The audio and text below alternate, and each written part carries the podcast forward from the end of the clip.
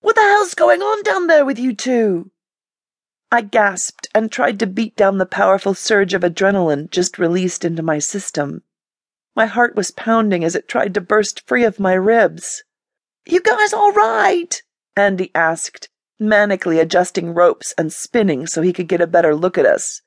Yeah, she's fine. Lee kept his arms tightly around my waist, his body pressing me into the mountain face. She just needs a minute to recover from the fright, that's all. His hot breath washed over my cheek, and the rustle of his jacket sounded deafening to my hyperacute senses.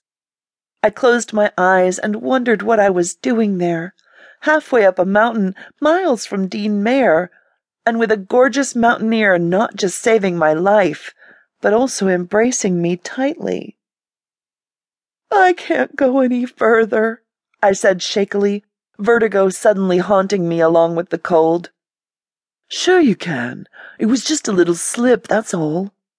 No, I nearly fell all the way down. Tears were threatening. I could see them forming on my lower lids. I was sure they'd freeze. Hey, hey!